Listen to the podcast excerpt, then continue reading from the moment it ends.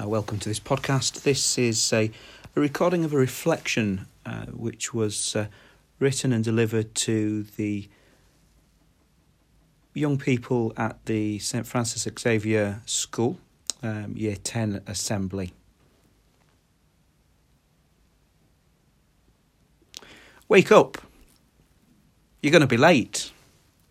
Wake up! You're supposed to be listening to a podcast. Wake up.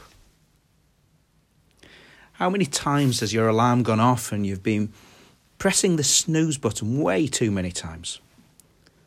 How many times have you argued with someone who's trying to get you out of bed, to wake you up, to open your eyes?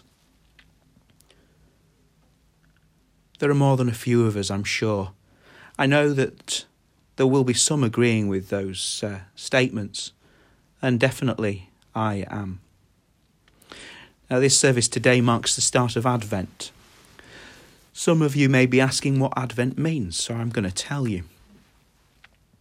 It's the time we prepare for Christmas. We start buying loads of food and beer. We spend too much on presents for people, some that we don't even like. Advent's a time when we see the Black Friday sales still on in the shops. We prepare for a few days off when we eat too much, fall out with family and friends, because they've bought us a Barbie rather than a BMX. Okay, so I'm probably not fully with it uh, when talking about what you guys want for Christmas. So, would a Cabbage Patch doll be closer to the mark? Maybe not. But Google it, they are very, very strange. If to you you think that this is the real meaning behind Advent, then you won't be along. Is that the true meaning, though? Obviously not, because I'm talking to you. Our reading this morning comes from a letter that the Apostle Paul, that's not me, the Apostle Paul, sent to a well established church in a place called Corinth. His letter reads like one of those notes that you may find on your bedroom door or somewhere in the kitchen that you cannot miss. Get out of bed, clean your room, walk the dog. And that's just the notes that my wife leaves me. They normally start, though, with words such as, Love you, darling. Sorry, it may be too early for soppy talk.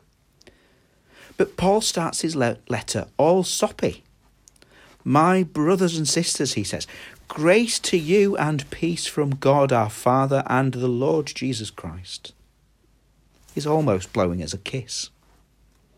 This note, however, is from Paul to a church who are really missing the point of what it is to be a Christian. So Paul reminds them about all the gifts that have, that have been given to them grace, speech, knowledge of every kind an Xbox? Hmm, maybe not. And that is the real meaning behind Advent. It's a time to stop for a moment and reflect upon the gifts we really have in our lives friendship, family, love.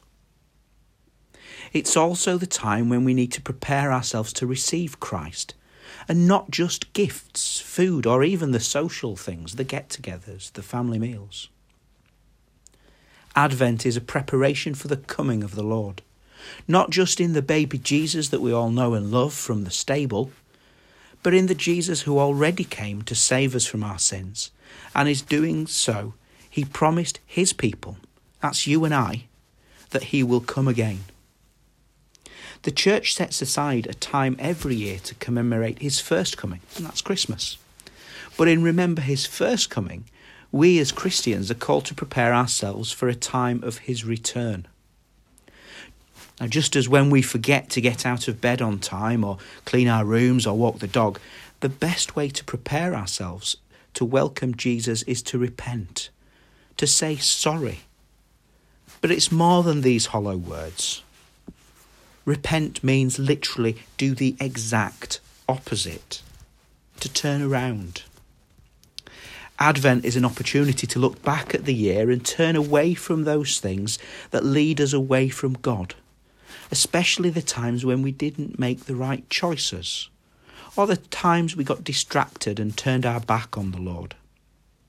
The lockdown and the restrictions on our lives and freedoms have made this really easy.